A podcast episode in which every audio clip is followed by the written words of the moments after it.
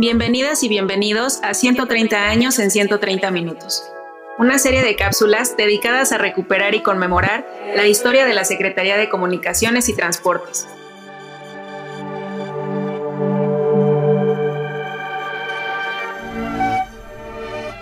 Hoy hablaremos sobre la Ley de Comunicaciones Eléctricas de 1926.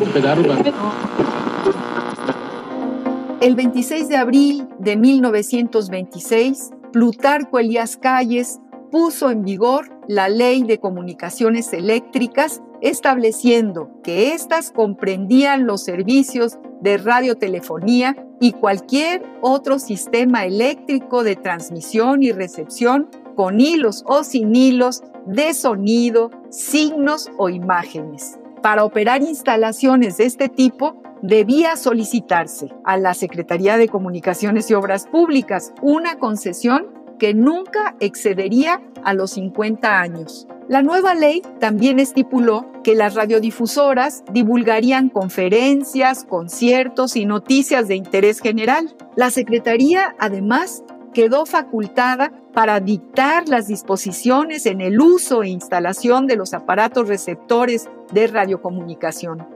Aunque la ley de comunicaciones eléctricas no abundó sobre los contenidos de la programación, sí prohibió transmitir mensajes contrarios a la seguridad del Estado, el orden público, las leyes nacionales y la decencia en el lenguaje, o bien que afectaran de cualquier forma al gobierno o la vida privada de las personas.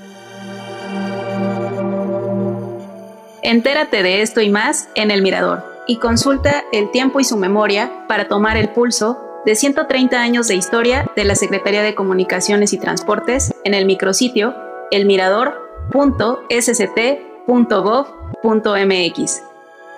Gracias por escucharnos y hasta un nuevo episodio.